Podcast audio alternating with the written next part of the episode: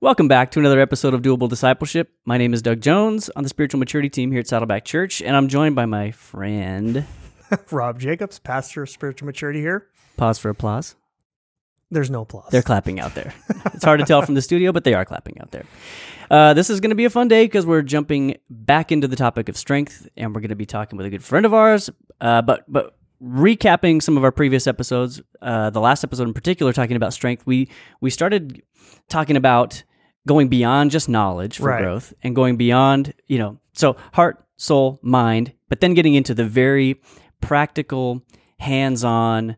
Action oriented aspect of our personal growth, which is the area of strength. right. We talked about the importance of wisdom to, to help us grow and to live life skillfully. Don't forget that you talked about meta learning We talked about your favorite about term, learning. meta learning. while you were learning. Yeah, that was That was so meta. that was so meta. Uh, anyway, uh, so regarding strength, we talked about proficiencies and capabilities. That in spiritual growth, it's not just important that you know certain things, but it's also important that you know how to do certain things. Right. That there are skills you can acquire that will help you grow over time. That's the meta learning idea. That you can get better at learning, right. which will help you grow. So another another way we think about is leveraging. We want to be leveraging Yeah. skills to not only help ourselves grow, but to help others grow. right. Or influence them. Yes. Very good. So who are we talking about? Who are we talking to today? We are talking with Tommy Hilliker. He is the pastor of ministry here at Saddleback Church. He's one of our elders as well. So he's the base pastor of 301, we call Yeah. it. So Pastor Tommy is awesome, and he's going to jump in with us and talk more about this idea of why strength is so important and how we learn so we can serve. You know, this is about growing so we can go do yeah. those ideas. Yeah. One thing we say on our team a lot is that is that maturity should lead to ministry, That's right. But there's also a truth that ministry actually helps us grow as well. Yep. So we, we grow to go, but also in our going, we are growing. yeah, we grow in doing those things. Tommy's going to help us expand on those things. It's going to be a great conversation. Yep. So stick with us. We'll be right back.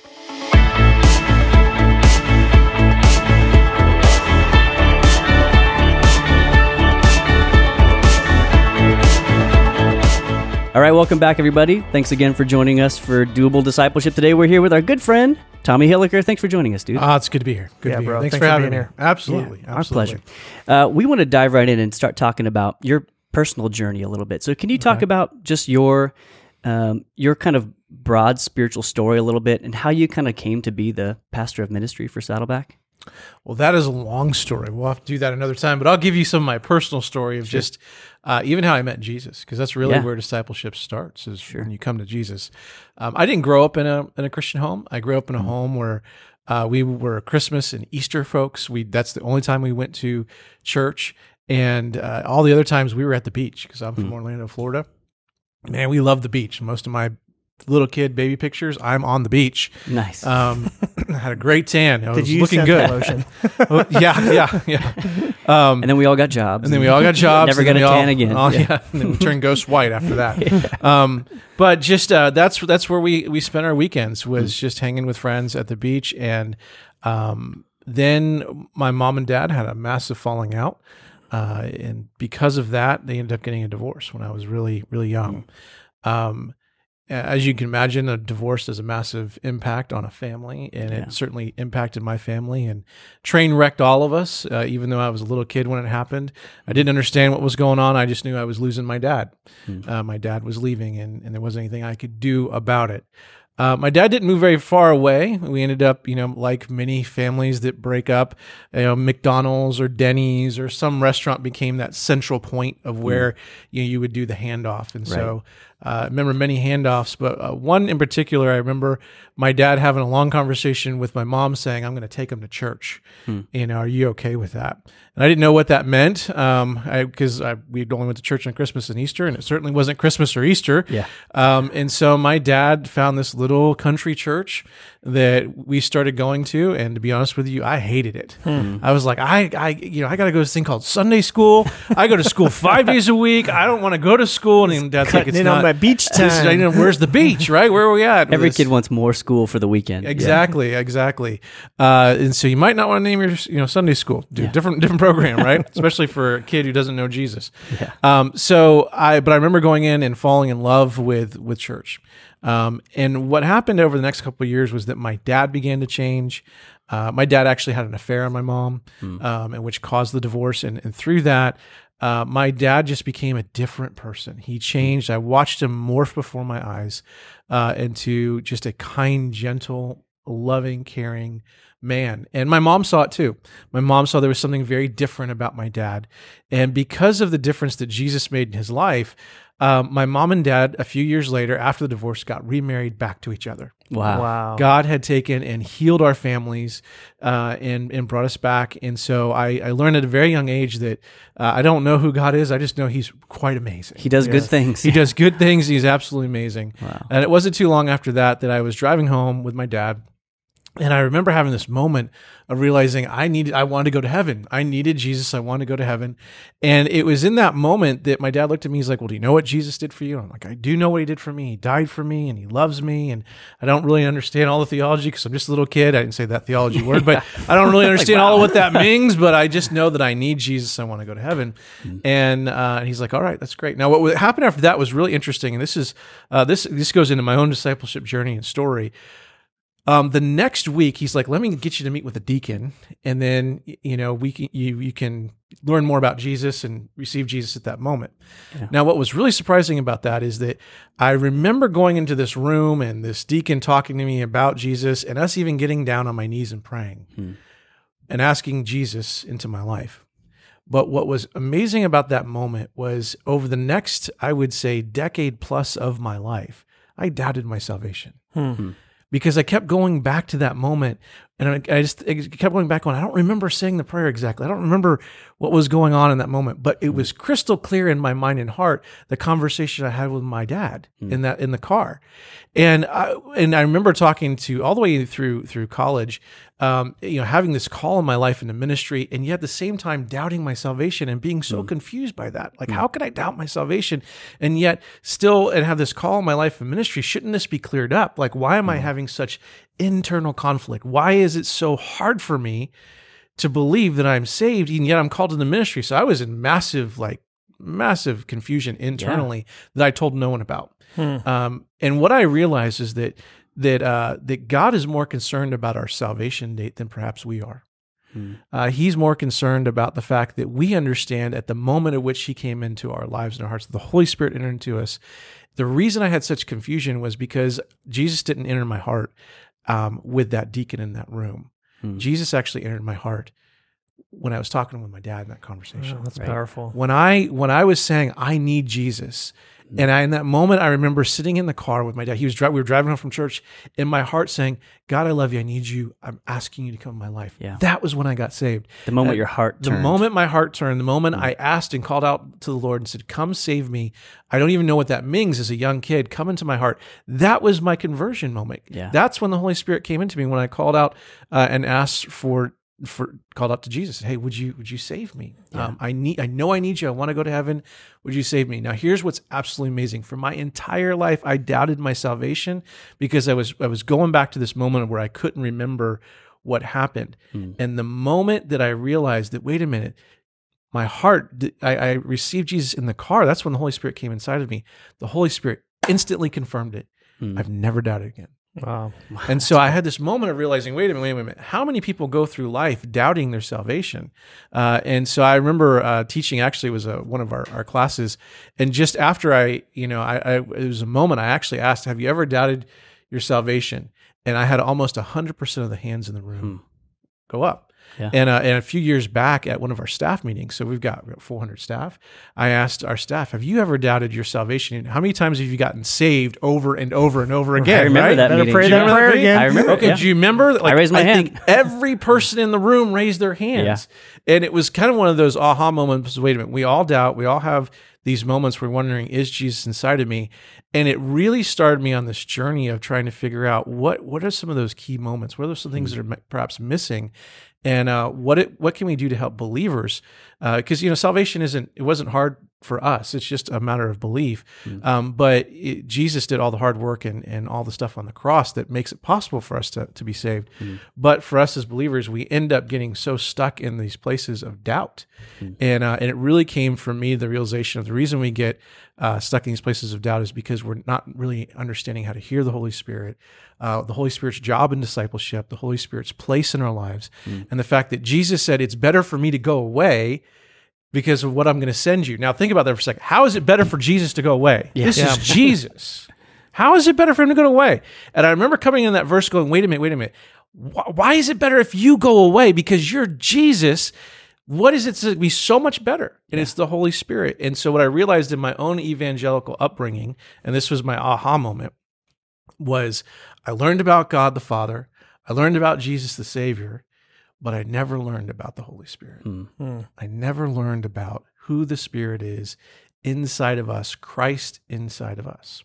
And so that was part of my journey that just uh, cha- is literally changed my life. Man. That's awesome. So so what was that like? I mean, once once that clicked for you and you got it, like what's the experience for you been since where you go, this really is better? Because I think a lot of us Christians, like uh, we've all sat around and thought, like, wouldn't it be so sweet to like walk down the road with Jesus and to have been there in the flesh? And then we hear him say, "No, it's better that I go so I can send this helper to you." I mean, how's that? What's that experience been like for you? And how have you experienced that? And how has that just blown your discipleship open? Um, a lot of different ways. So, you know, when I read that Christ came to give us life abundantly, so I've so many things in my life just are not abundant, Mhm. and I've and I've struggled with that verse of going like, wait a minute, I've gone through so many hard things. You know, my wife, um, uh, Amy, um, you know, really early on in her marriage was diagnosed with Lyme disease, and we didn't know all what that meant at the time. But because she had Lyme disease, she ended up being bedridden before we even had the diagnosis. She was bedridden for almost two years. I had to hire a nanny to take care of my kids, and and uh, it was it was such a crazy time for us, where her her just being chronically ill for so many years. And I remember um, being in my in my living room, and you know she would obviously be in bed and she would be asleep, um, and I would be down there after the kids were asleep. You know, because we have three kids, three young kids Mm. at the time, and we were. I would just sit there and I'd cry. I just cry out to God, going, Mm. God, I don't get this. You said the, but I don't understand the abundant life. Is this really? the- Was this really what you'd planned for me? And so, and for Amy, because there's got to be more to this whole thing. Um, and and God was taking me in the desert. He he took me in the desert in order to teach me some significant things about what does it mean to have the abundant life. And it was in the desert I really realized that that all of us um, in our spiritual lives, or actually in our entire lives, we really have four awakenings that take place. Um, the first awakening is the awakening to the need for a savior. We, the Holy Spirit is doing that in our lives. We awaken to the knowledge of going, I need Jesus. And for me, that happened when I was little. Um, I need Jesus. I, I- you know, for whatever that causes you to do this, to realize, or what event happens in your life to realize you need Jesus. Um, that's that first awakening that takes place. Some people go their entire life without even having that awakening to know they need a savior. Some of them go most of their life and it's later on in their lives before they come to Jesus. That was my grandfather. He came to Jesus at 72. So he spent most of his life n- not having that awakening. Um, I feel so blessed that, that God aw- awoke in my heart early uh, to the, to the need of a savior. Um, the second awakening that we have is this what I call this awakening for spiritual things. So we, we meet Jesus, we have that awakening, we know we need him, we give our hearts to him, and then through the Holy Spirit, and I don't know, you know, for me in evangelical circles, it, say it was the Holy Spirit, they said Jesus, um, we are learning uh, these different kind of spiritual things that uh, are new to us, and so we we learn the that it's it's almost the way I, I think of like these spiritual things is like going to a foreign country. When you go into a foreign country, there's a new language that you have to learn, right? Yeah. Because they don't speak the language that you have. Well, there's a heavenly language found in the Bible. Uh, there's a language of words like redemption and justification. Uh, these different names of God that all have these deep implications for the believer's life. But you you learn a new language. You learn uh, when you go into a new country. There's new rules that you learn, Right. Right uh, you of how this country functions and what you can do and what you couldn't do. Uh, and for us in the Bible, that's we call those commandments. Yeah. You know, we learn this new this new way of living of like, hey, turn the other cheek and love your neighbor and be patient and be giving and be generous with your time and generous with your resources. And so you learn this new way, uh, this new way of living. Um, when you go in another country, oftentimes the rules of driving are different, right? And it's the same thing in the when you you come into the spiritual components, awakening of spiritual things, uh, where you figure out this is how I handle my life, this is how I handle my family, according to God's word. This is how I handle my business. Um, this is how I, I I'm supposed to handle my spouse, and this is what a, a marriage is supposed to look like. This is what I'm supposed to look like as a dad or as a mom, um, as a neighbor. And so you you all of a sudden realize, listen, this is totally different from anywhere else in the world. This is a this is a uh, a kingdom living, a kingdom lifestyle, a kingdom person. Yeah. Um, when you go into a, another country, you have to carry a passport with you, right? And that passport is your identification.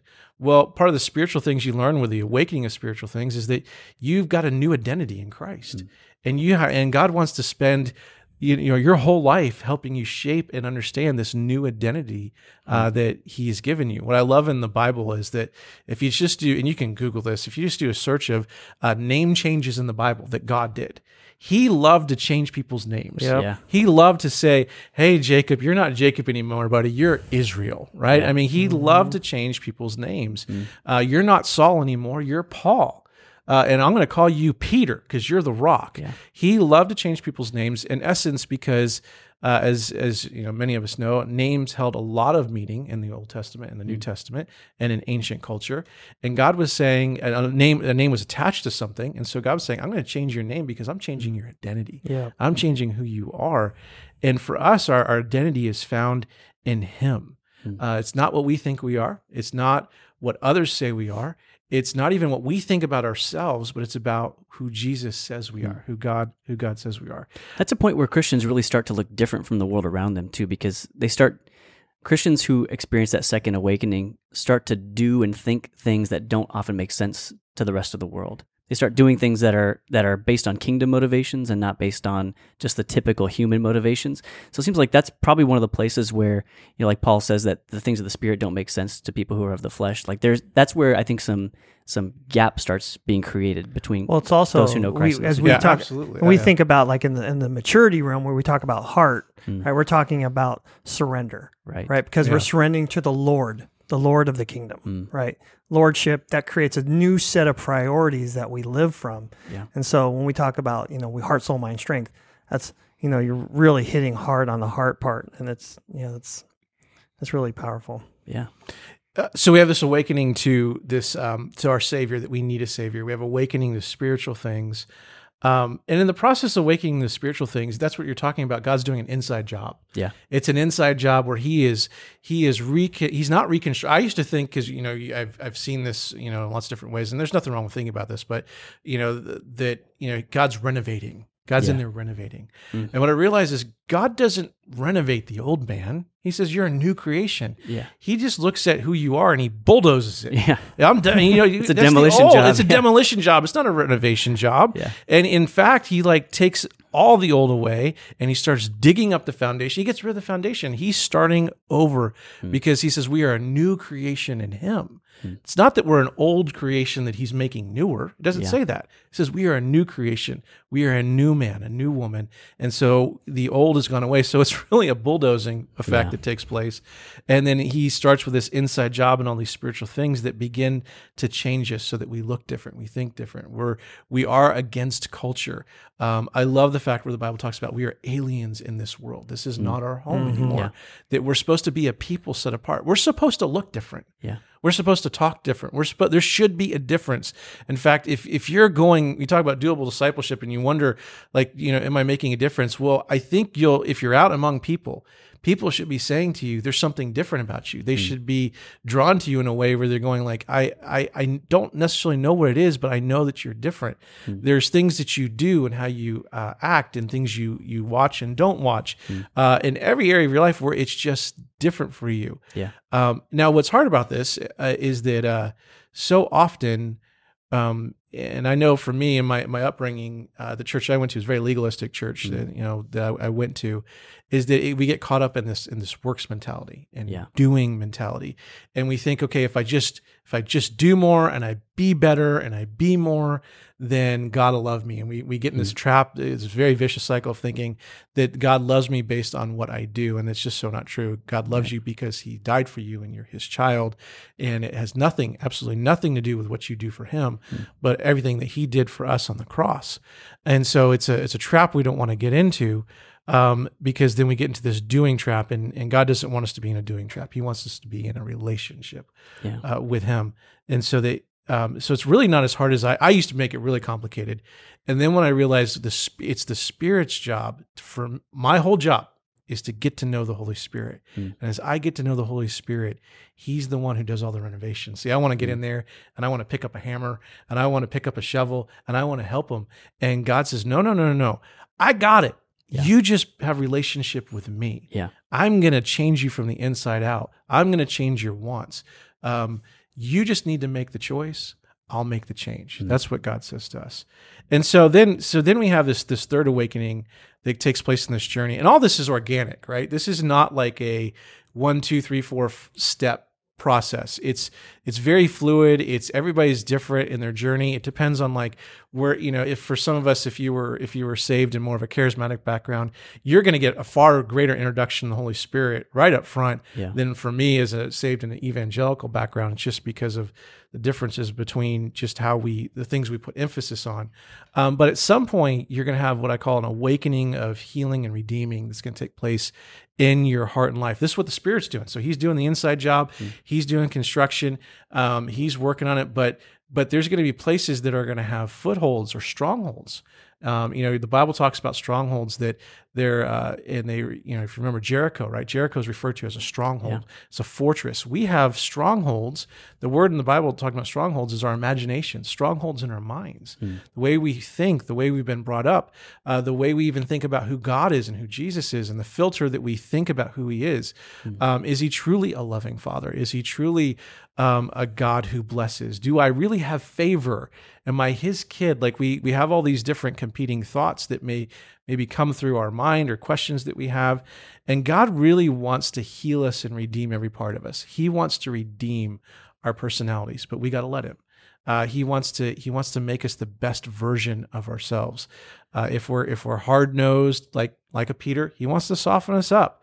Um, if we're shy, uh, like Moses, and you say, well, wait a minute, how do you know Moses was shy? Well, he spent 40 years with sheep. You know, you're gonna you're gonna be an introvert, man. And you know, you spend 40 years with sheep, you're gonna be an introvert. Well, he wanted, you know, he he was redeeming Moses' personality and making him more out front leader. God wants to redeem and heal every aspect of our lives. Um, and that's through what the Spirit does. You know, for me, part of my journey uh, was realizing that I had strong codependency.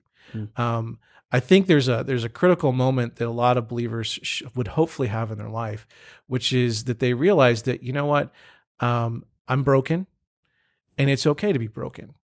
But then realizing where are my broken places at? Where is it that I need healing? Uh, for some people, it might be that they have abuse that's taken place in their life. For some people, they might have an addiction.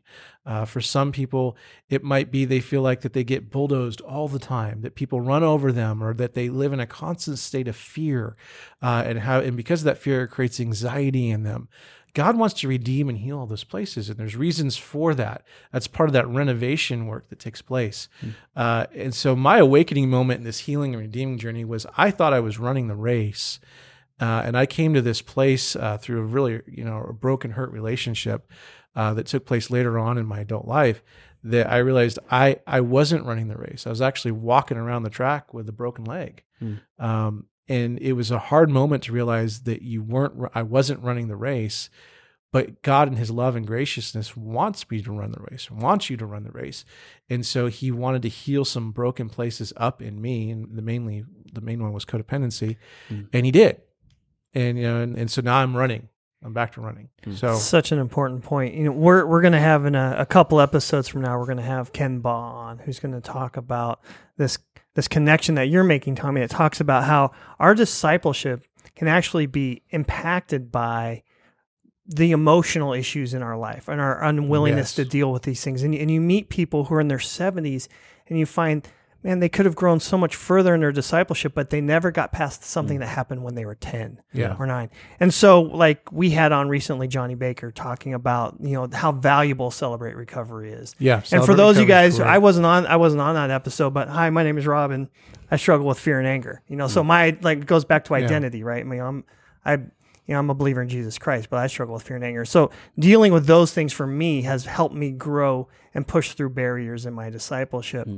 But sometimes you need to go even a little deeper than celebrate recovery. You part of what your team does is you guys have counseling. yes. Um, talk about that, like how, how you've seen people make breakthroughs in discipleship because they finally did the emotionally healthy thing of getting the counseling they needed or, or something that, to, to deal with an issue in their life. Yeah, yeah absolutely. Um, I think the starting f- point for everyone is is having this awakening moment of I need help. Uh, I need I need help in my marriage. I need help personally. Um, I need help uh, with uh, you know how I handle relationships. And so you know in, recovery they call it stepping out of denial. Um, we call it having that awakening moment. The prodigal son had his awakening moment. Hey, I am sitting here in the slop, and servants at home are eating better than I do. I'm going home. Up until that point, though, he was fine to live in the slop and live in the muck and the mire, and and to live in a in a really a horrible situation until he had that awakening moment. He was fully aware of what was going on, fully aware of it. And so often we're aware of our circumstances around us. We're aware that our marriage is falling apart. We're aware that we have these internal struggles of, of anger or fear. We're aware that we um, uh, uh, things just something isn't quite right. And so we're we often have awareness of it, but we we have to get to this place of awakening. And it's and when we hit that awakening moment, that's when we take action. And so for us, when people come to counseling or when they come to our support groups, we're hoping they've had that awakening moment. Um, we're hoping they didn't get drugged to counseling for some reason, right? Which happens all the time. Um, and nothing wrong with that because then in counseling, we'll work with them uh, so that they can have that awakening moment of like, okay, I can be better. And even if even if I'm five percent of the reason why my marriage is falling apart, I need to own hundred percent of that five percent. Yeah. Um, and and so for us, our, as we look at counseling as a, a discipleship model, um, really what we're trying to do is we're trying to help people understand that are you aware of of your issues? And uh, you know not just aware of them but have you that moment of like you want to change? You've come to like the prodigal son. You have an awakening moment. You want to make some changes in your life changes in your marriage uh, changes uh, in your singleness whatever it might be you want to make changes then that becomes a great ground for us to be able to do some work. Um, and so for us in our counseling ministry we have a process we walk them through. And in the in the process that you know could take you know uh, six to eight weeks or it could take six to eight months or even a year just depends on just the the severity of the situation or what someone's dealing with or um, you know what it may be for this particular person or couple's life uh, they they begin to learn new skills they begin to realize they're capable for example you are capable of making change you know this whole thing you can't teach an old dog not new tricks well that's only if the old dog doesn't want to learn new tricks Yeah. Yeah, right. right? Uh, you can teach an old dog new tricks. Doesn't matter where you're at. You just need to know that you are capable of making the change. Um, you know, and and if you feel like you're not capable, you need to know that you're not alone and that Christ is going to help you make the change. Yeah. When you surrender, back to that word, when you surrender to Him, He will help you make the changes that you need to make when you're fully seeking after Him. Um, and, you know, in this whole process of of these awakening moments, there is God's part in all this, and then there's our part. And our part is that surrender part. Our part is making the choice that we want to change. Um, and so when we have people who come into counseling and that's where they're at, that's when we see the greatest results of, of folks are saying, you know what, I am capable and I know that I need to love God and I need to love others and that God loves me and that I can forgive myself and that I can forgive others um, and that I can be honest with myself. I need to be honest with God and with others and with myself and with my spouse and whoever it may be. Um, and really take ownership over the fact that all of us are broken. All of us bring things into relationships.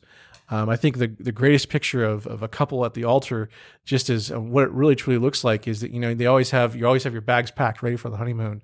Um, you know, what if at the altar were two people standing and on on either side of them were all the bags of the luggage they were unpacking? Because when they get on their honeymoon, they're not just going to unpack their clothes; they're going to start unpacking even more of their baggage, right? That they have. You know, so on one side might be he might have a bag called anger and resentment and bitterness and codependency. On her side, she might have you know vacillator or controller or whatever it may be that we've brought into our our environments and brought into our marriage based on environments and mistakes we've made and whatever it may be.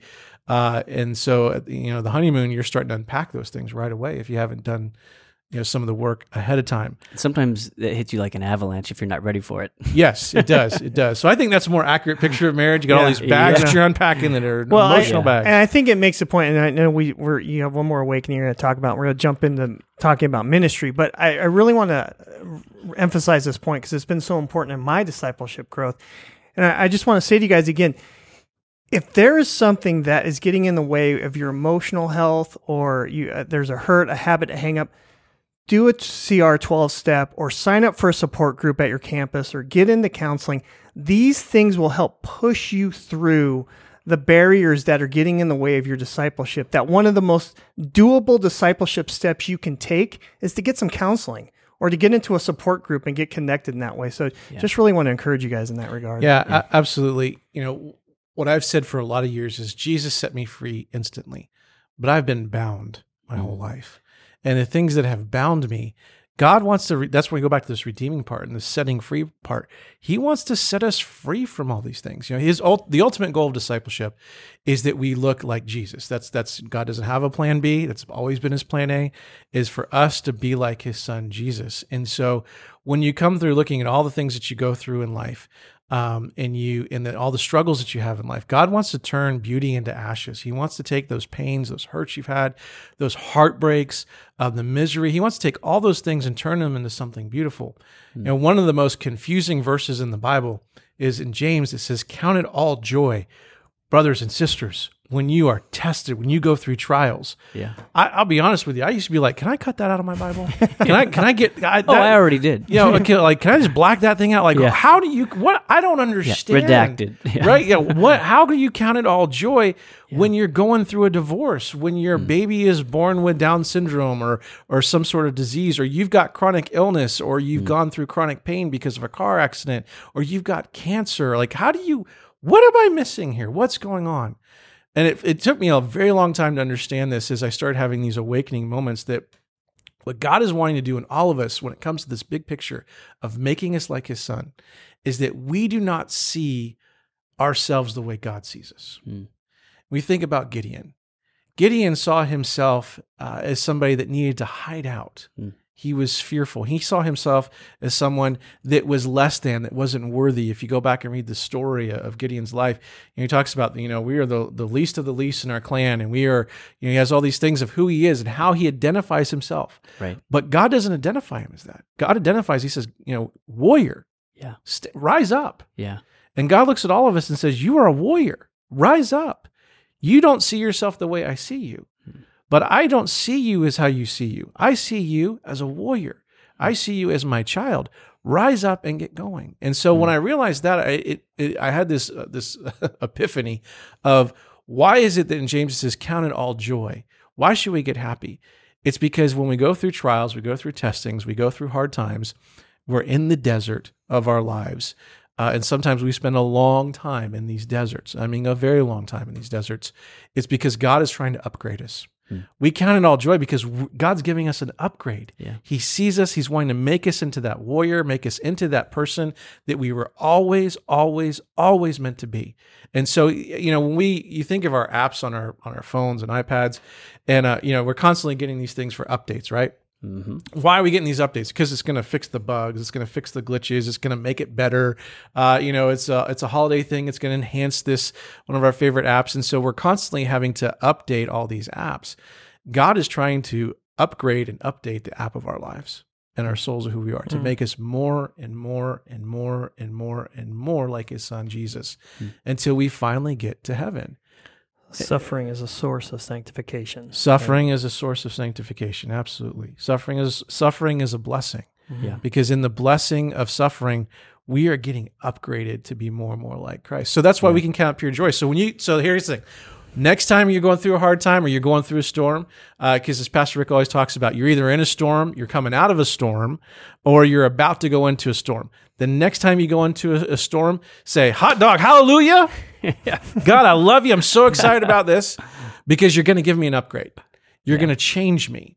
You're wanting to make me more like your son. You're wanting to turn me into the person you've always intended for me to be. Yeah. Because he doesn't see us the way we see ourselves. He sees us how we were always intended to be. Hmm.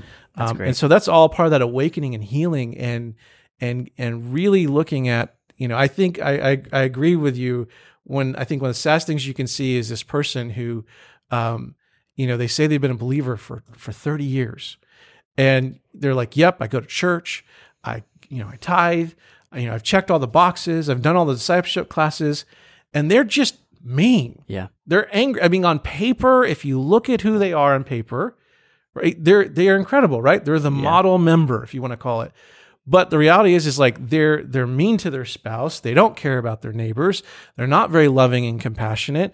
Uh, they they run, you know, they ramrod people. They have an addiction, whatever it may be. And you're going, wait a minute, what what is this? Because there's that disconnect and discongruency that that takes place in their lives, which I believe is one of the reasons why uh, when you know people hear that they go to church and they're non-believers, they're like, well, see, they're just like the world because it's like, well, they're they're cantankerous, whatever the words you want to use Yeah. for them. You know what I'm talking about, right? Yep. These people are going like, well, how is it you've known Jesus for 30 years and you still act like you did when you didn't know Jesus? How is that Yeah. possible? Yeah.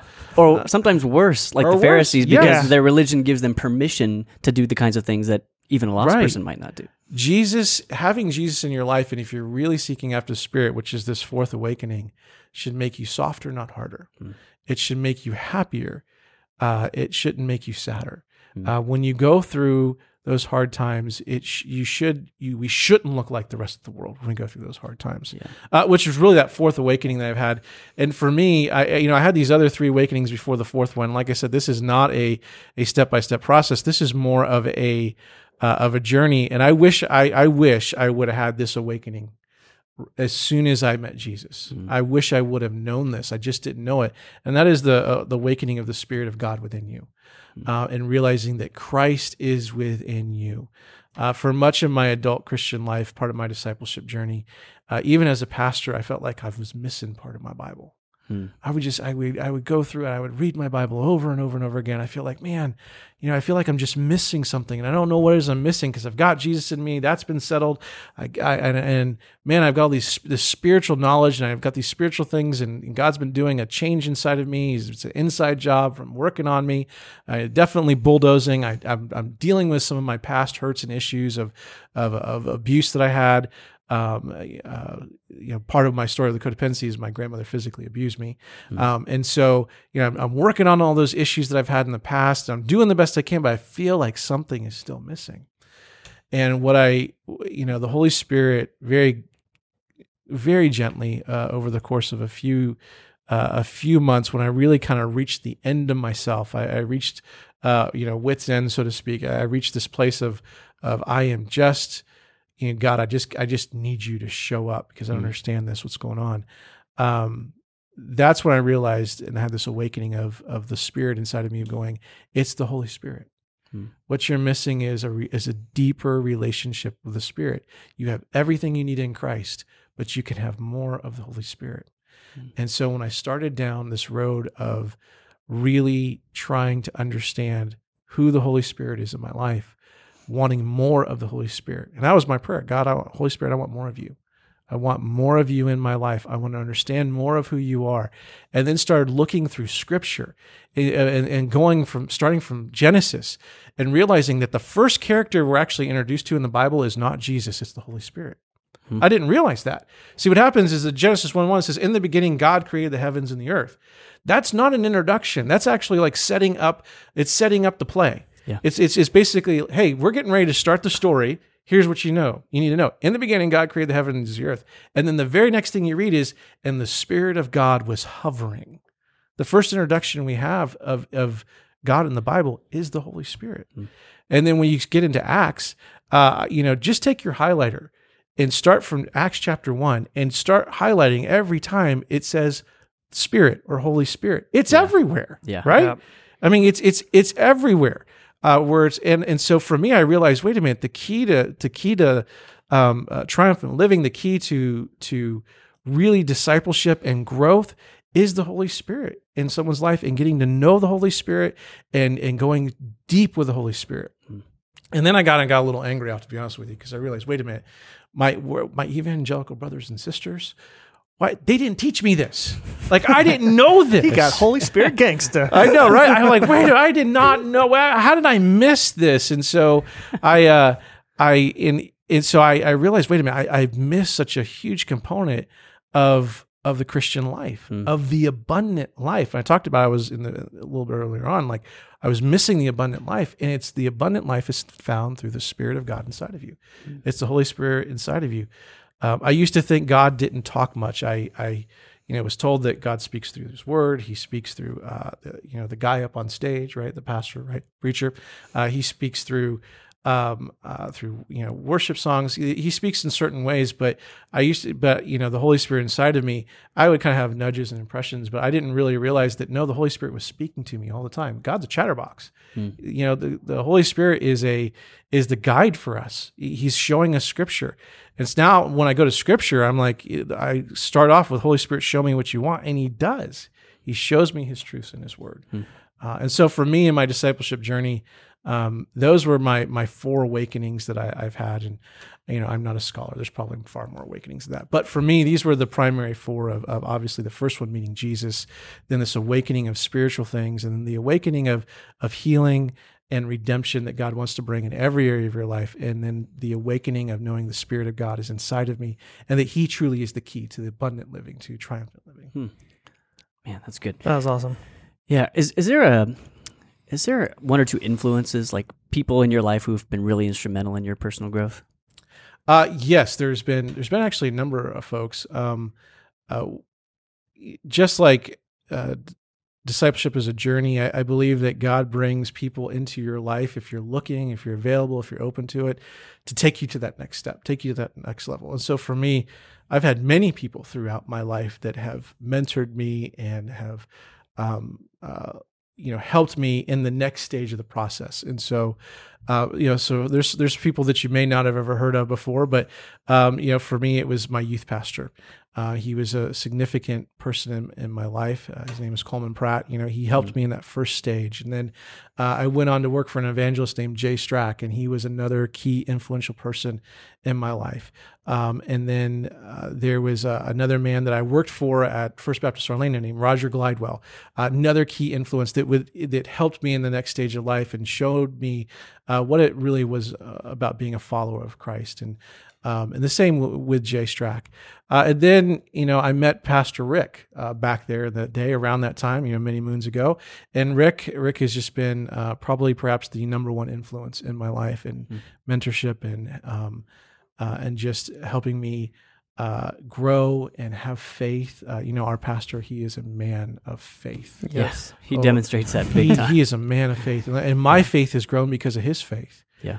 Uh, that's something we can do for each other. Mm. Uh, you know, I he is he is a man of of tremendous faith, and because of his tremendous faith, he's helped me have faith. You know, he's helped me realize that like we can take that mountain. yeah.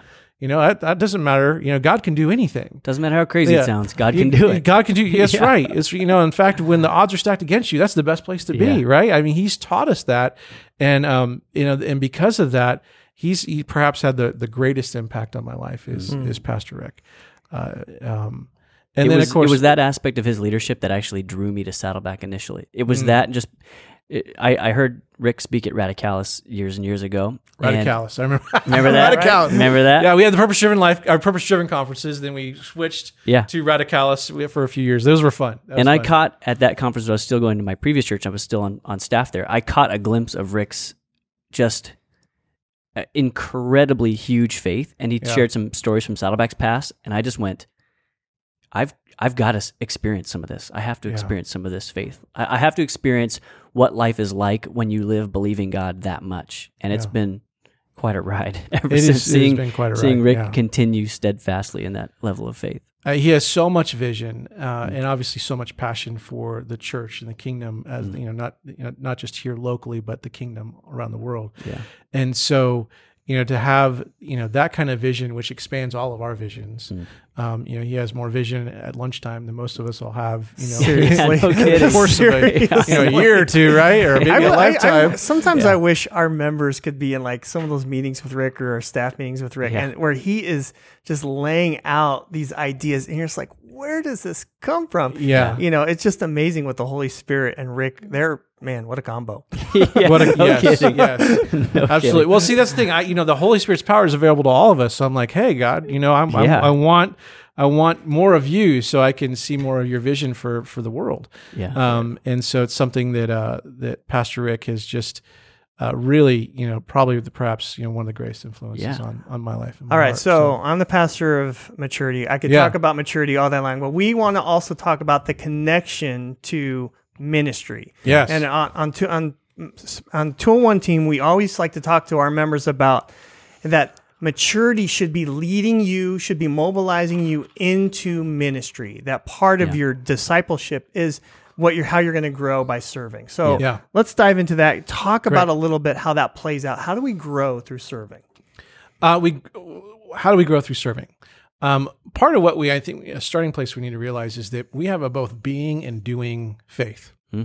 We have a being and doing faith, and those two things um, feel like oftentimes they live in a little bit of a tension between each other. Um, but tension isn't a bad thing. Uh, if you think about the the strings on a guitar, they're in tension. Uh, and when they're tuned to the to the right tension, they make a beautiful, beautiful sound. Now, when they're not tuned to the right tension, they just, they sound right. Nobody wants to hear it. They sound like when Doug plays. right, right. Or when I play. And yeah. thank Yeah. yeah, I don't. I, I wish I could. Play I'll be guitar. performing in the next episode. Um, so what, but when they're in tune, they sound absolutely beautiful. But the only reason they're in tune, they sound beautiful is because there's tension that's there. And so part of serving is that we have this being and doing faith that lives in some tension because what you take the story of Mary and Martha and where we've got, you know, uh, Martha is the doer, Mary is the beer, right? Mm-hmm. Yep. And so you're and you look the story and um and you Jesus has this what feel this very what I would call tension moment where Martha comes out and says, "Hey, you know what, Jesus? Um, obviously paraphrasing here. Uh, you know, I'm not. I'm upset about what Mary's doing. She's not helping me." And then Jesus, you know, I feel like has a drop the mic moment, right, where he says, "Well, what you're doing is great, but what she's doing is better. Yeah, Yeah. she's chose the better She's thing. chosen the better thing." Yep. It, and that to me is like truly drop the mic, walk away, Jesus, because all of us are going like, what? Wait a minute now, you know, because we got this verse, faith without works is dead, right? Yeah. You will, you, you know, we've got so many verses that are doing verses, and yet we have so many verses that are being verses. So that's the tension that we live in. Uh, and so when it comes to getting involved in ministry, I I just want to say to all of our our wonderful Saddleback folks that I just so deeply love that um, as I've talked to so many of you that are in these different stages of life, and so you're you're you've got little kids at home, um, you're only going to be able to do so much with little kids at home versus somebody who's retired and they've got 40 50 hours a week they can devote to ministry Right. Yeah. and so I wanted to, just before we get into like getting into ministry and everything else, I just want to say, listen, if you feel like you're living in tension between this being and doing, you need to know one, you're in good company. And two, that's a very normal feeling to be in this tension. And and to realize that you really focus in on the stage of life where you're at and what God is calling you to do right then and there. Uh, because ministry itself, there's a lot of elements to it, a lot of components to it. Ministry just isn't at church. It's you have a ministry to your family. Hmm. You know, uh, mom, you have a ministry to take care of your family and to if you're a single parent, you know, you've got a huge ministry there. You have a ministry to your spouse.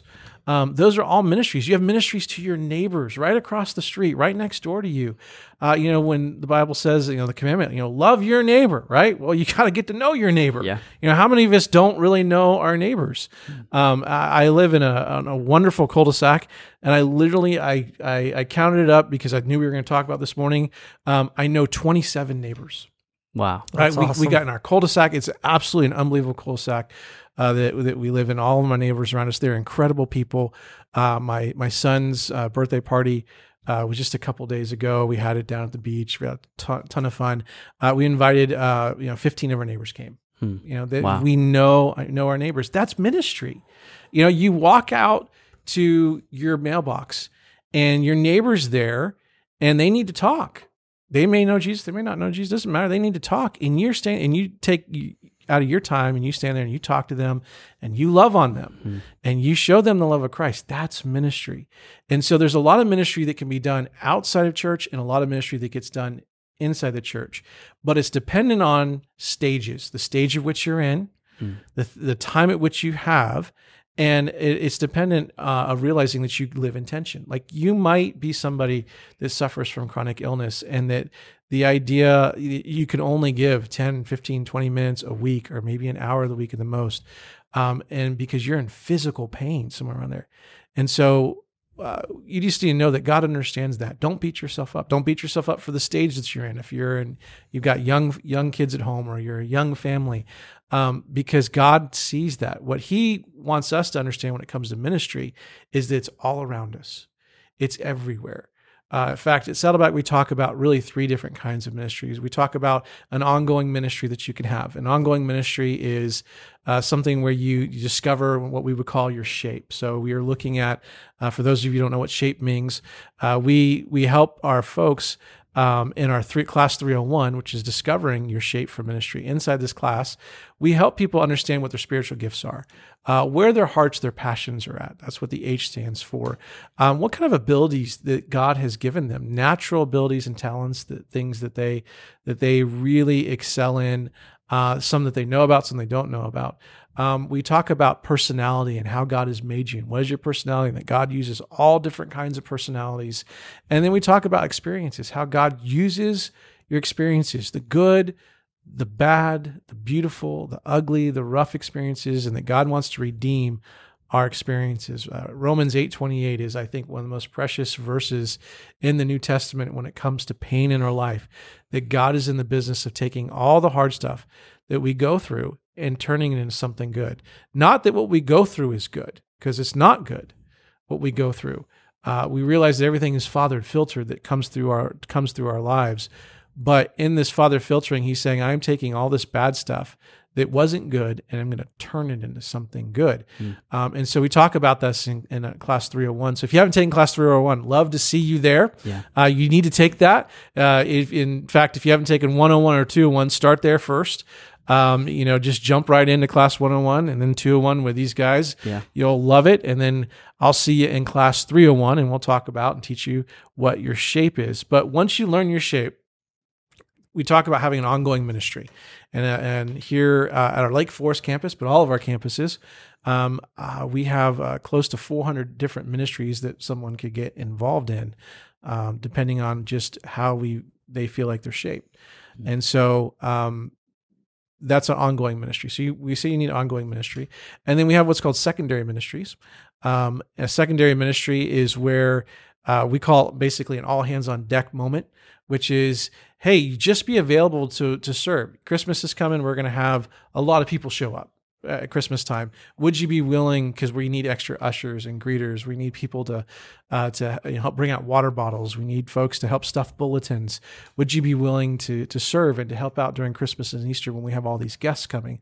You know, we need to you know cut the grass better, whatever it may be. Plant Right. some flowers. We always plant a lot of flowers at Christmas Yeah. and Easter. Um, and so these are like the secondary ministries or secondary projects like mission trips or things that you can do. Uh, one offs. They're not ongoing, but they're one offs. Um, but then the third one is the one that I think I probably love the most, and that's the spontaneous ministries. Uh, the reason I love it, this one the most, is because when we think about the the stories we love to tell our kids, or the stories that we love to read in the New Testament about uh, the woman that was walking through the crowd and touched Jesus the hem of his garment and got saved or jesus is walking through the town and he sees zacchaeus and he says hey come down. We're gonna we're gonna have a party tonight and you're gonna pay for it you know? Um, and uh, and zacchaeus is like you bet. I'm all in right? He's there. Uh, it, when you um uh, you you hear about jesus speaking at the home and then all of a sudden the roof starts you know falling apart and four friends drop their friend down before jesus all these stories that we love have one thing in common they're all spontaneous they're all God. They're all they're all things where God, Jesus, is going about his everyday normal acts of of of life. He's doing ministry, or he's going down the road. He's walking about, and he has these encounter moments, healing moments that take place. Um, uh, people being demon possessed that he he delivers them from that all these different moments we love to read all these stories they're all spontaneous where they're going about their everyday life uh, that jesus is and he encounters these folks and he always has time for them Yeah, Jesus was so interruptible. Yeah. he was interruptible and that's what i love about the spontaneous moments which is if we could get to this place where we could say every day god no, no matter what happens when i wake up this morning no matter what happens I've got my to-do list, but you have every right, and this is tough for type A's, okay? So just want you to know this. this is a spiritual stretch for type A's, okay? Uh, not for type B's, because they're all into this. They're they're all into like, yeah, sure, you know, party, spontaneous. no Whatever keeps me away from my to-do list. Exactly. What's a to-do list, Yeah. right? Yeah. Um, uh, just kidding. I'm type B, so don't worry. I'm I'm picking on myself here too. Um, but you you have your your list. You say, God, I've got this list. This is what I'm trying to accomplish today. Would you help me bless this? You know, if it fits into your will. But but God, I'll tell you what, I will jettison this list if you bring people to me. Hmm. If there's spontaneous situations happening, and God does it. Yeah. He, he does that. He's done it in my life as I, I do this daily. And he he will, if you truly surrender, he will interrupt your plans Yeah. uh, for these things. And so I tell people all the time, if you want to see miracles, let God interrupt your plans Mm-hmm. because all these miracles we love, they're all spontaneous moments Yeah. that take place. So Don't you think that's one of the, to me, that springs to mind as one of the ways that ministry helps us to grow and makes growth evident in us? That in order to respond to those sort of God ordained, like from our perspective, those are spontaneous, but I think very often, so, so they may be spontaneous with regard to our plan, but they're completely, those are oftentimes orchestrated by God. He, oh, he- those are, yeah. those are incidental to us, but they are Yeah. all according to God's plan. And I think that uh, what you've said touches on an aspect of growth in ministry that uh, our willingness to respond to those God ordained and yet, from our perspective, spontaneous moments says a lot about who's king in our lives. Yes. Goes back to surrender moments. Right. So am I am I going to be the director of my life or am I Yeah. going to let God interrupt my my plans in order to accomplish his plans? Uh, and that kind of I think brings us to the next big question which is uh, we we know we're shaped for ministry, Mhm. but we're also shaped by our ministry. Yes. Our our our ministry and the way we love others and the way we love God by loving others has a big shaping influence on us. Can you talk about some of the ways that you see that happening? Uh, just with, with people within our church that serve, or maybe on your own personal journey. so so how our ministry shapes How does ministry grow us over time? Grows over time, Because we yeah. know that a mature believer should serve. Right. To say that to to call someone a mature believer who does not serve God by serving other people, that's an oxymoron. Right. To be mature spiritually and not serve others doesn't make sense. So we know that mature believers ought to serve, but there's also a flip side that I, that I think we experience where, as we step into to ministry and we let ourselves be used by God in those ways, we grow through that. That God actually Right. uses Yeah. that ministry to change us. Can you can you talk a little bit about that? Yeah, absolutely. Um, I love what Kay Warren says. She says that when you when you become a believer, you put on an apron. It's just That's good. Just Yeah. part of what happens. You just put on an apron, and uh, and Jesus, you know, said, "I didn't come to serve, but to um, I didn't come to be served, but to serve." Right. Uh, and so we've, you know, Jesus sets the example for us in this area of service uh, that we are to love and to serve uh, one another. Um, and so, you know, service is this is this component where it, it's part of that inside job that God's working on us. Is it, it changes us. Um, it for us, it helps us break a lot of things that are barriers and strongholds in our life.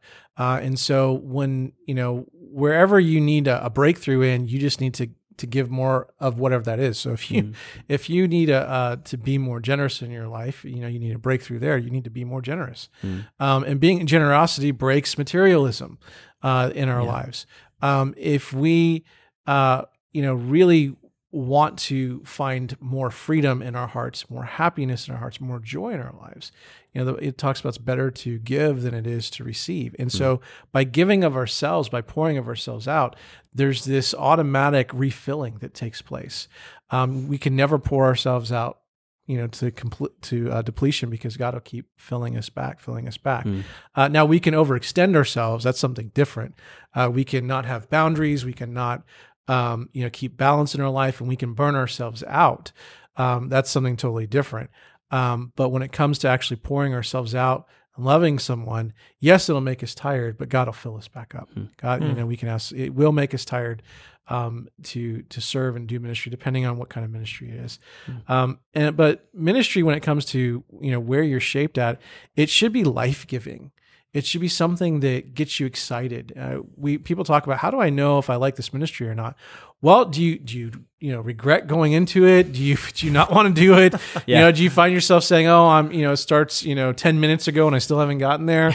Right? Those are all signs like this may not be the ministry for you. You know, you know you love kids, but maybe you don't love other people's. You love your kids, but Yeah. you don't maybe love other people's kids. And Yeah. you thought, well, I'll work in the children's ministry, and you got in there and you're like, ah, this isn't for me. You know, I, I, uh, or I can barely handle my own junior high or whatever, Yeah. whatever it may be. Um, and so we encourage people to try different ministries because ministry should be life giving to you. It should fill you up. You should walk away from it going, man, that was so great. It was so amazing. Um, y- we don't actually give a spiritual gifts test here when we when we talk about spiritual gifts and shape. Uh, we believe the best way to uh, we do kind of a, a spiritual gifts assessment where we have a number of spiritual gifts listed, not all of them, but a number of them. People kind of walk through those, and it's in that growth of they the Holy Spirit showing to them or what other people have said. Hey, I see this gift in you, or they've tried ministry, tried out ministries, and they and they've been able to do this gift, and it, it, it people have uh, confirmed or encouraged, like, hey, I can see you've got the gift of teaching. I can see you've got the gift of hospitality. Um, and it's all life giving things for them. And so God doesn't want us to be in a, in a, in a place where it's not life give, life giving. Now, there's things that we do that we just need to do. That's part of those secondary gifts uh, that we're all part of the church. You know that, um, but I still believe God even empowers us in those moments to do things that maybe are Yeah. even outside of our shape. Uh, so what happens is that when we give of ourselves, we become more generous. Uh, when we serve, uh, it it uh, it gives us a new perspective on things. Uh, know, We see the world differently. Uh, we love God by loving others, uh, and so we have this this moment where we're serving and helping others, whether it be in like our food pantry, uh, or whether it is. Um, uh, you know, in parking lot ministry or stuffing bulletins, all those different things. There's so many different ministries you could be a part of. Um, that we are, we're in essence, we're, I would say, storing it up for later, storing the treasures up for later, hmm. and serving the Lord. And by doing that, we just get so much out of it when we feel like we're in, we're in our shape. So, Yeah. Gosh, that's true. Let's talk about some doable steps that listeners or viewers can take to get started. I mean, there there are people listening now who are everywhere on the spectrum who are hmm. deeply involved in ministry, either here at Saddleback or at their local church if they're not a part of Saddleback. And then there's some who wouldn't even have a clue where to get started. Can you Yeah. give just some real, just simple, practical steps for them? Yeah, absolutely. Um, there is for us here at Saddleback. There's really, I would say, two pathways for everybody. Um, the first pathway is if you're wanting to get started, you don't know how to get started, take class 301. That's your that's your first pathway. In class 301, um, you'll get introduced obviously to your shape, which we've been talking uh, about quite a bit, but you'll also get introduced to just a lot of different ministry opportunities. Uh, you'll get to see how God can take your abilities and use your your natural abilities that you have. They're quite possibly be ministries associated. I'll just give you for example. If you love to surf, we've got a surfing ministry. yeah. they come. I know, right? They come on. You can you can uh, you can go down and um, it's free. You know, basically free surfing lessons. They have a Bible study. They talk about scripture. They sing songs. Uh, it- it's open to the community. They share Jesus with people, and then you go get surf. And they the shred the surf. And they shred the surf. I know, right? It's great. Now I know that doesn't work in everybody's context. Yeah. Uh, but maybe you could have a fishing ministry where you're at uh, that would do something very, very, very similar uh, to that. So uh, we do actually talk about the difference between a ministry and a fellowship, which is if you're not sharing Jesus with people, if you're just coming and hanging out and you're not really doing anything, any discipleship at all, and you're not showing Jesus, you're not you know, studying God's word. There's no Bible study with it. You're not bringing in non-believers, that kind of thing. That's a fellowship. Mm. But if you're doing all those things, then that's a ministry. So we have a bike ministry because they're stopping half. They're inviting all their all their neighbors, all their friends who love to ride mm. bikes, part of a bike club, and they they'll go ride 15, 20 miles, and they'll stop, have a Bible study, do an evangelistic message. They'll have some you know some water together, some vitamin water. We're Can drinking you? vitamin water. Is training wheels allowed? I'm asking. For, I'm asking. I'm asking that question for Doug. oh, Are training oh I didn't know that was coming my way. Thank you. Good Uh, they don't- burn. you know, the problem is they don't have pedals on these things. Have you noticed that? Right? They got special shoes that lock into them. I'm like, yeah, ah. those are fun too if you go down. You're like, Yeah, can't I- get your feet out. Oh. yeah, your bike just Yeah. stays with you, which is not supposed to stay with you when you Yeah. go down. You're supposed Get to get off off, your bike. bike. Yeah, Yeah. Yeah. Um, so uh, so you have all these different ministries that you could do and be a part of that uh, are so much fun. Um, and uh, so yeah, so the, so your starting point is really you know you can you can look at this idea of like things that you love. Um, come to class 301 learn about all the different abilities different things that god has already designed you for and look at the ministries that are available to you um, and then just start trying them start getting out and and talking uh, to the ministry leaders and so you you may work great with kids love kids great can go go do that after you take class 301 so that's one pathway um, I would say, you know, conservatively speaking, I, I think about 10% of our members, maybe 15% of our folks that get involved in ministry take that pathway. They're in that place of like, I don't know what to do. I don't know where to begin. I don't know what my spiritual gifts are. Mm. They come the 301. Now, the other 80% or 85% take a, a totally different direction, um, which is something we haven't talked too much about here at Saddleback. But since I've been the 301 pastor, uh, I really, you know, we've had to identify this because this is truly the kind of the primary way most people get involved in ministry, uh, which is they have this moment of uh, it's an internal stirring that takes place.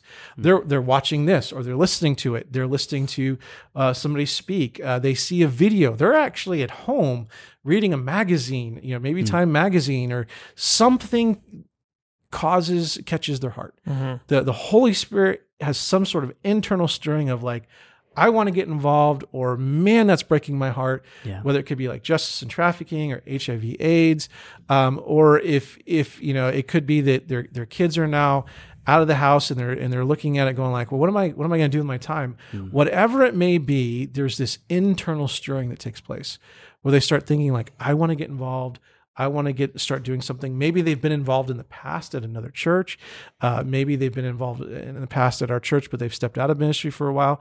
Maybe they've never been involved. They just come to know Jesus and they just they just want to get involved. Mm-hmm. I have a good friend in his uh, his family. They received Jesus back at Easter. This was that this was that uh, spontaneous moment for me. I was home we were preparing for a party for my uh, kind of a block party, and I was uh, we had we told our kids you can invite you know whoever you want to. We're gonna have a movie night on the uh, outside, and you know we're gonna have pizza, and it's just gonna be kind of our little mini block party. So my my kids invite a whole bunch of friends, more friends than we realized they invited actually. Um, Flyers at school. yeah, I don't know. I just yeah, they're doing of, ministry. Of, doing ministry. Yeah, a big party there. Okay, so I'm trying to set up the drink table, and as I'm trying to set up our drink table right right in front of my house uh, this couple walks up dropping off one of their kids. And um, and I just you know politely introduced myself and, and I was like, oh yeah, I'm just setting my drinks because I'm focused on my drinks. Okay, I need to I need to make sure that we're ready because pizza's coming. And they're asking me questions. I'm not looking them in the eye. I'm not paying attention, but they're asking me questions, right? And so, and I'm I'm just kind of doing my my my deal with just setting up the drinks, and and um and then I realized I'm like, these people aren't going away. They're still. I gave them all the social cues. I gave them all. Not. I'm not even looking at them, and they're not going away. And they and so and I so I, I think well I'll just give them a couple minutes. So I kind of stop what I'm doing and I stare and I, talk with them a little bit more. And uh, as I'm talking with them, um, then I realize I have this moment of like they're they're seeking this is I, finally the Holy Spirit said, "Hey, dummy, this yeah. is your moment, man. Quit worrying hey, about the soda. Don't worry about the drinks. Hello, Tommy. Yeah, yeah, yeah, I know exactly. I pray this every day, and here's my moment, and I'm more worried about my drinks. And so I had this moment. I so I was like, God, I'm so sorry. So I just started. I just said, okay, forget the drinks, forget the pizza. Mm. Pizza was late, didn't matter. And I just started talking with them. And next thing I know, in about 30 minutes, they're in my house and you know, showing them all around. And then we invite them, uh, my wife and I, we invite them about 45 minutes later. They stayed and talked for 45 minutes. Wow. Invite them to, you know, Easter services. And they're like, well, we'll come. I'm like, all right. Whoa. Holy cow. I almost missed that because I was yeah. so focused on my drinks. And they came and it was one of the sweetest conversions I've, I've, I've seen in a very long time. Wow. They just, they just wept through the whole the whole mm-hmm. service. Um, and at the end, they they both received Jesus, uh, and it's just a beautiful moment. Now, here's a great thing. So that was back at Easter. They're still coming, and you know, he said to me, he's like this moment of like, how I, I just need to get involved. Mm-hmm. I, have got this internal story. I need to get involved. Do I just jump right in? What do I do? Now, for him, I said, hey, go go take class 101, 201, and you'll see you in 301. Yeah. Um, but for uh, for for someone else who wasn't a new believer, and they say, hey, I got this internal stirring. You know, I, I, I want to get involved in children's ministry. You know, typically that would be their next step, which would be to investigate. They would investigate where wherever they feel this leading to. So they would go talk to the children's pastor or the junior high pastor, or they would uh, go to they love writing stories. We got these great stories on the back of our bulletins. So they go to the, Yeah. our communications ministry, wherever it may be. They begin to investigate this ministry. And one of the things we've asked all of our ministries to do uh, is to really put together a pathway. You know, put together a pathway for someone comes to you and says, "Hey, I want to get involved." That they have a very clear and easy pathway for them to get involved. Uh, you can have requirements around it. In fact, it can be required that they take 101, 201, or 301, and 401. Um, but just just make a clear pathway for them uh, so that they can have involvement. So there's this internal stirring from one, whatever it may be. I mean, could they could have been watching a movie? Who knows? You know, weekend sermon, whatever it could be. Holy Spirit does something. Hmm. They start to then investigate that ministry, and then they start to learn what it takes to be involved, and they get involved in the ministry, and um, and they they really like that ministry, and then they get to what we call this this last stage of which is investment, which hmm. is, hey, I'm in. This is going to be an ongoing ministry for me. This is what I'm going to do because I've checked it out. I love it. I'm really good at it, and I I love doing it. You know, this is hmm. how my my little girl Cassie um, she is uh, she's 11 years old. This is what happened to her. She loves to work with babies. She had that internal stirring, and she came. She to uh, me and her mom said, "Hey, I, I really want to work with the little kids." And I was like, "That's great." You know, now she hasn't taken 301 yet. I was like, "That's great. Well, let's go talk to our children's ministries folks," which is what we did. And they said, "Well, yep, you're you are welcome to come in, and here's what it looks like, and here's the classes you need to take." And so we went and took the classes. They had a very clear, easy pathway. Uh, and then she got involved. And within the first, you know, you know, first week she came out just beaming, so excited. I loved it, Dad. It was so great. And then the next week she's like, I still love it. And you know, we're we're you know year and a half into it because now she's invested and she can't think of anything else but working in children's ministry. Yeah. That's a very organic, real process that I would say eighty percent of our members or every server, our attender, our folks come through Yeah. of how they get from point A to point B when it comes into ministry. Yeah. Yeah. I used to serve at the Rancho campus. I used to tell people, just walk up to anyone with a badge or a shirt and say, "I want your job." yeah. I like that. I like that a lot. Yeah. I like that. Gosh. So two pathways, two pathways for every, you know, if you're not sure where, how to get involved in ministry, you know, go through the class system, take, take 301.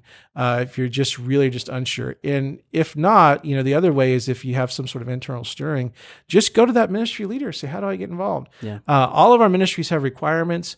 Most of our ministries require that you're a member to to uh, serve. So no matter what, you're going to be taking class 101 for most of our ministries, not all of them.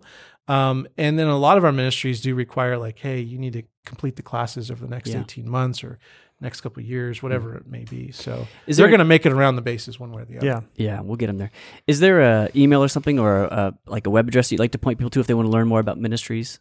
Yes, you can go online at saddleback.com and you could just search out ministries and, and the ministry page, 301 page will pop up. And uh, then there'll also be just a lot of different ministries that can, that That's you'll see it online. So Yeah, man. So much good stuff. We're, we're almost out of time, but I want to hear you got some books Yes. here. Come on, Can books, you- books, we books, love books, giving we love giving book recommendations. So Yes. quickly give us the uh, Oh man, Your this was a here. tough one. Uh, So you, you guys haven't seen my library, but I, I have a. Uh, Rick's got a big library, man. Rick has a He's got a awesome I've yet to see it. Uh, it is it is quite magnificent to say the least. I don't have a library like that, but I do have a few thousand books. Um, I do love to read, and so this was a hard one because I was like, "Oh man, there's so many great books um, out there." And you know what? You know the books that have influenced my life. What what does that look like? Here's what I I kind of decided that um, when I think about my life, I think about the spheres of my life, and then I've got actually books in every sphere. So I think about the fact that I'm a dad. So I've got some good dad books I want to read, but I think I'm also I'm a husband, and so um, uh, one of the uh, some great books on what it means to be a dad. So I'm talking to all you dads out there. Uh, there's a great book called Point Man. That's a great book. Um, any of Kenny Luck's books. Those are Yep. great books about being uh, being a guy, being a dude, but also being a, being a dad. Uh, love those books. And so uh, when I think about my my marriage and like what's a good book for me to read my uh, to read for my marriage and how to love my my spouse better. Uh, there's a book by Milan and Kay Yerkovich called How We Love. Uh, that is a everybody that should just be standard. Yeah. yeah. You're getting married, great. Read this book. Uh, you need to know how your spouse. I'm an uh, avoider, by the way. You're an avoider. Oh, okay, see, he's ready. He's ready. He's ready. He's ready. Yeah, he's ready. Great, great book. Um, I think about that. I'm a leader, right? And so for me, a profound book that had a great impact on me was Emotional Healthy Leader. Yeah. Uh, right. Pete Scazzero. Pete Yeah. That's a Scazzero, right? Or Emotional Healthy Spirituality, right? Yeah. So those are the great books uh, that'll help you down the road. Um, uh, for me, uh, there when I'm dealing with codependency, if you struggle with that, uh, codependency doesn't. I used to think it was only you're codependent if you had somebody in your family that was like a drug addict or something that you know alcoholic, and you uh, you were their boyfriend, girlfriend, spouse, whatever it may be. And I, I realize there's a whole other side to that uh, that has nothing to do with that. But codependency can be caused from a lot of different different reasons. But uh, a profound book that really changed my life was uh, Codependency No More. That's another great book. So when I think about the spheres of my life, I've got a lot of different books that impact me. When it comes to Holy Spirit, um, because I've been on that journey, uh, there's this book called The Key to Triumphant Living by Jack Taylor.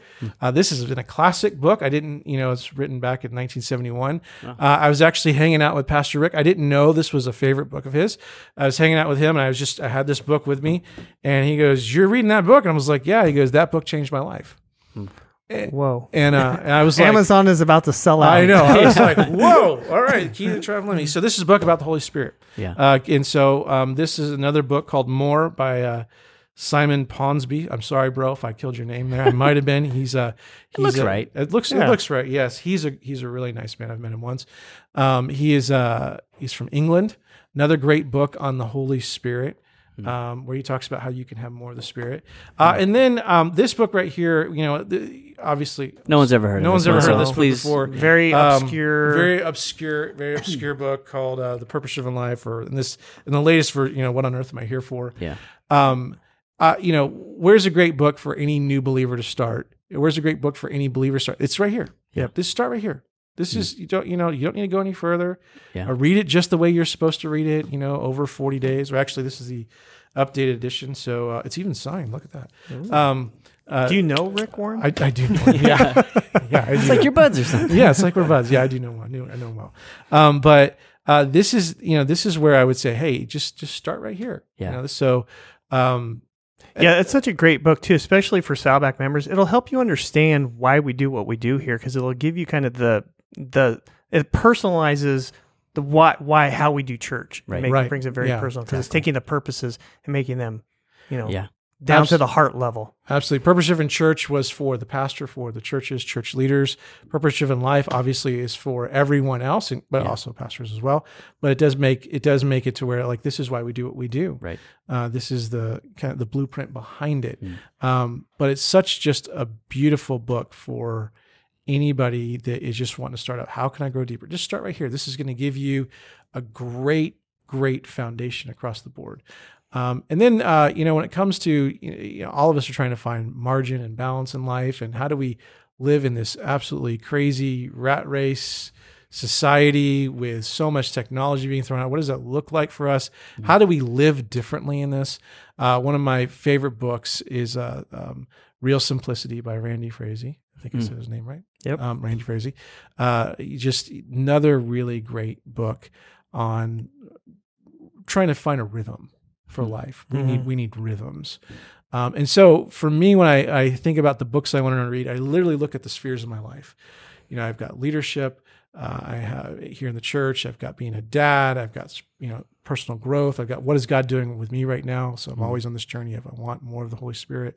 Um, and so all those things, I, I choose books from that. You know, I would say be real careful on uh, you know when you when you look at books that you're choosing to read. Uh, to make sure that you're not choosing any books where the, the author is trying to work out some angst in the book. You know, I think we've all kind of read those uh, before.